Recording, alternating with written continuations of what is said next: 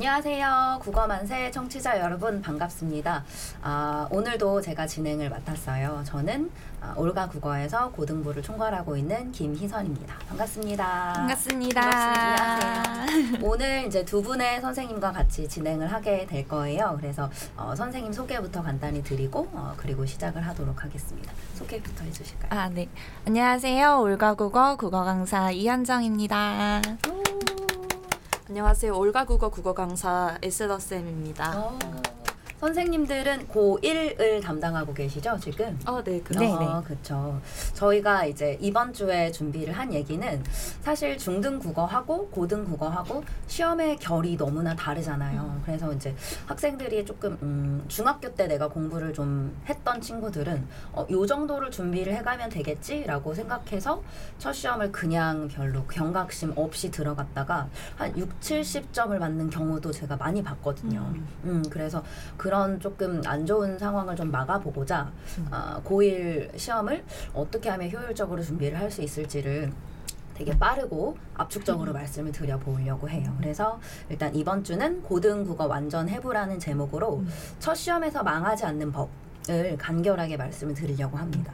일단은 문학 얘기부터 좀 해볼까요? 그러면 음, 음, 네. 문학에서 중등 국어는 시험 범위가 정해져 있죠. 그렇죠. 네, 음. 거의 정해진 것 같더라고요. 음. 왜냐면 고등학교 올라와서 아이들이 범위가 없다는 거에 대한 개념을 잘 모르더라고요. 음. 그래서 설마 안 배웠는데 내겠어? 약간 이런 음. 느낌으로 많이 접하고 사실 아까 6, 70점 얘기하시긴 했지만 이제 시험이 좀 어려운 학교들은 막 평균이 이제 40점대인 막 이제 예, 학교들이 많다 보니까 40점대요. 네.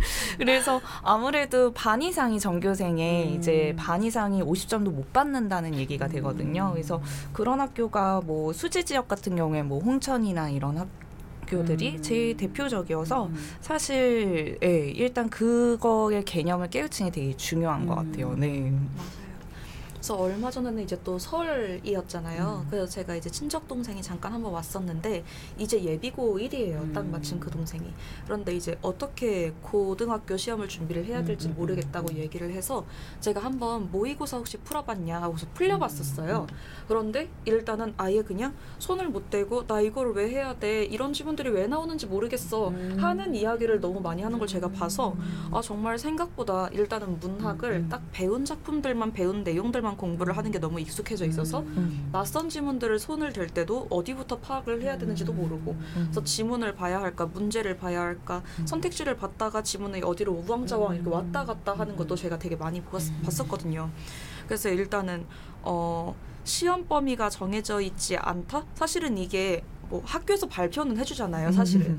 그런데 이제 거기에 있는 지문들이 안 나오거나 아니면은 그 지문 외의 것들이 너무도 쉽게 출제가 된다는 건데 그런 거에 대해서는 중학교에서 막 올라온 학생들은 잘 모르는 것 같다는 음. 생각이 들었었어요. 제 생각에는 문학을 외부 작품을 잘 보려면 어, 낯선 작품을 어느 정도는 분석을 하고 음. 조금 제대로 된 감상법으로 감상을 할 수 있어야 한다고 생각하거든요. 음. 그래서 고등학교에 올라가기 전에 문학 개념과 관련된 개념서를 무조건 한두 번은 일회독 음. 이회독은 하고 가야 된다고 생각해요. 왜냐하면 중등 국어는 내신 대비를 할 때 보통 이제 어느 학원이건 그 정해진 출판사와 관련된 문제집이 있어요. 그래서 그 문제집으로 수업을 하시거든요. 뭐 체크 음. 체크라든지 뭐 이런 걸로 어, 수업을 하시는데 고등국어는 물론 시험 범위가 정해져 있지만 뭐 3월 모의고사에 출제됐던 문학 작품이 나올 수도 있고 음. 6월에 어, 나왔던 게 나올 수도 음. 있고 하기 때문에 조금 폭넓게 공부하는 법을 배워야 하니까. 음,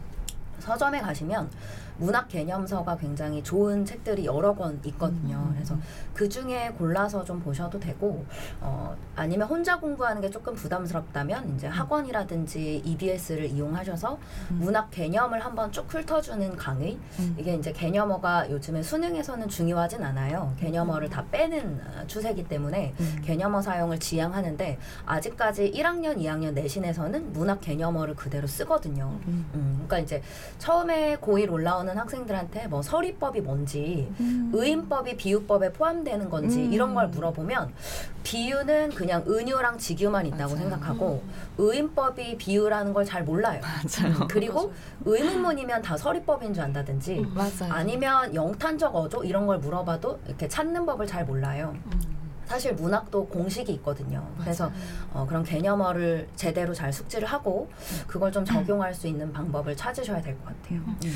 그리고 수지나 뭐 성복 이런 학교들은 사실 유명한 작가를 외부 지문으로 잘 내거든요. 음. 그래서 아예 막 잘 알려지지 않은 작가를 출제하지는 음. 않기 때문에 사실 전에 에스더 쌤이 이제 작가별로 수업을 한번 하신 적이 아, 있잖아요. 예. 그런 수업들이 사실 굉장히 좋을 수밖에 없거든요. 음. 그래서 유명 작 가의 그런 대표작이 어떤 성향으로 쓰는지는 좀 알고 계셔야 어차피 외부 지문 나와도 대표작의 성향과 크게 벗어난 걸 출제하진 않거든요. 그래서 그걸 아는 게 진짜 중요한 것 같아요. 또 선생님 다른 의견 없으세요? 어, 다른 의견이요. 음.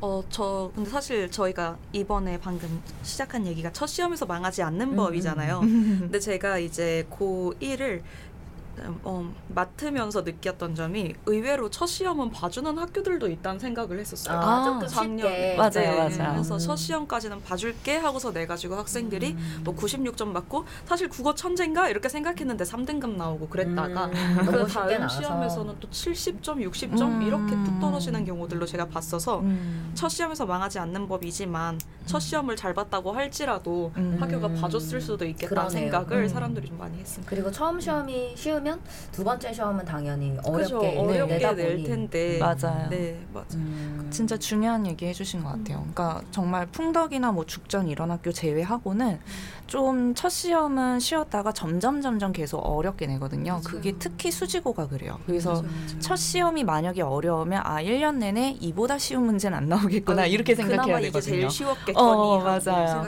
그래서 그걸 기준으로 다음엔 또 쉽겠지라는 생각은 사실 버리고 시작은 하는 게 좋긴 해요. 맞아요. 그 시중에 문학 작품을 조금 낯선 작품을 이렇게 압축적으로 볼 수 있는 책들이 되게 많지 않나요? 뭐 모든 것 시리즈라든지, 어, 아 맞아요. 진짜 그쵸? 많죠. 어, 해법 시리즈라든지, 음. 그러니까 뭐 해법 문학이나 아니면 모든 것 시리즈 음. 이런 것을 어차피 고등국어를 3학년 때까지 공부를 할 거면 음. 조금 그냥 사전 느낌으로 구입을 해서 음. 어, 가볍게 그냥 보시는 것도 좋은 것 같고 음. 모든 것 시리즈는 되게 책이 작거든요.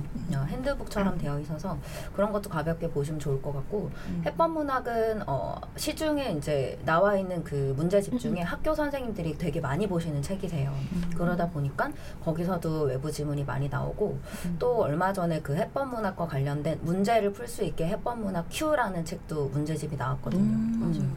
이런 것도 괜찮고 또 이제 어, 저하고 천재교육하고 같이 쓴 개념서 중에 백인의 지혜도 되게 충실하게 문학 개념을 담고 있어요. 그래서 맞아요. 그런 책도 추천을 드리고 음.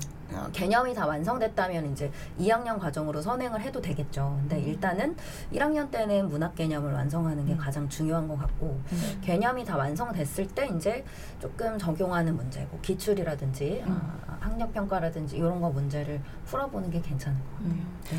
그리고 무엇보다 수능 풀이법을 사실 내신에도 좀 적용할 수 있어야 될 것 같아요. 아까 음. 말씀해주신 개념이나 이런 게 정말 정말 중요할 수밖에 없는 게 음.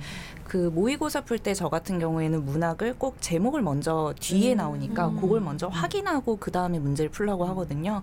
근데 사실 특히 대치 지역 같은 경우에는 워낙 문제가 이제 낯선 외부 지문이 많이 나오다 보니까 작가 이름하고 작품 제목을 먼저 확인하면 아는 작품인 경우에는 조금 수월하게 읽을 수 있잖아요. 그래서 그냥 첫 줄부터 내용을 막 바로 파악하기보다 는 그런 걸 좀 파악하는 그런 요령들을 수능 문제 풀이법을 내신에도 적용해서 하면 진짜 좋을 것 같아요. 음, 그리고 이제 분당 지역 같은 경우는 그 문학과 관련된 복이 있죠. 어, 음. 선지 말고 복이. 맞아요.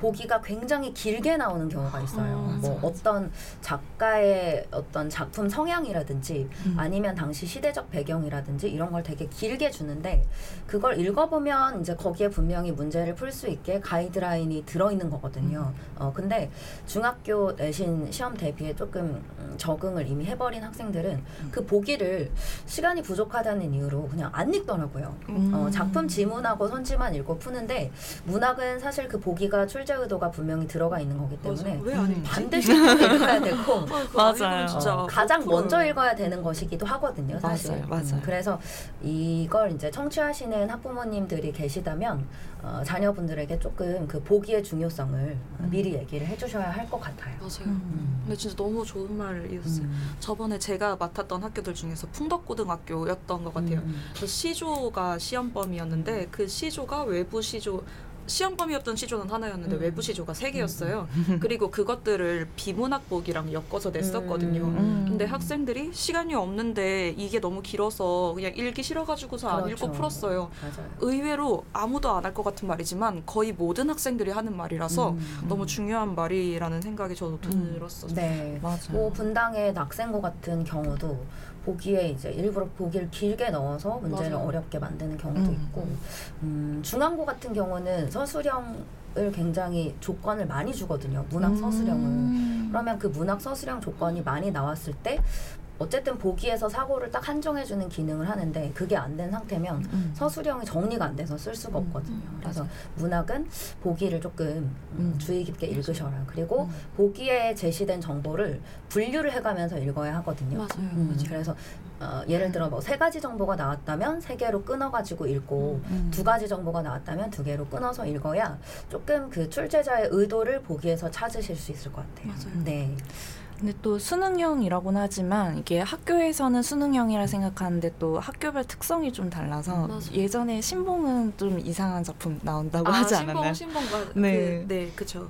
예전에는 정말 보통은 해외 작가의 어떠한 음. 시나 아니면은 소설 같은 건 잘 안. 나오는데 그렇죠. 그런데 이제 카프카의 변신 음. 같은 작품이 나오기도 음. 했었었고 그리고 또 하나 이니스프리 호수섬이라는 아. 시가 또 아, 그것도 나왔었어요 예전에. 맞아, 맞아. 네, 네, 분당의 네, 네. 판교고도 음. 예전에 그 헤르만 헤세 수레바퀴 아래서를 음, 냈었거든요. 그래서 고1 시험은 사실 정형화되지 않았다라고 생각을 하시고 음. 음. 저희가 이제 어, 다음번에 조금 설명회에서 주안점으로 들으셔야 할 것도 얘기를 해드리겠지만 조금 음. 학교별로 시험 유형이 많이 달라서 그걸 음. 미리 캐치하는 게 되게 중요한 음. 것 같아요. 근데 학교에서는 그걸 다 수능형으로 생각을 하는 것 같아요. 어, 근데 예. 수능형은 사실 아니죠. 예, 거는. 그쵸? 그래서 약간 음. 수능형을 표방한 또 특징이 있어서 음. 그거에 맞춰서 또 풀이법 적용하는 것도 중요할 것 같아요. 네. 음. 그러면 요번 이제 문학을 어, 첫 시험에서 망하지 않는 법, 시험을 잘 보는 법은 요 정도로 정리를 해드릴게요. 일단 첫 번째로 개념어를 먼저 숙지를 하셔라. 음, 그리고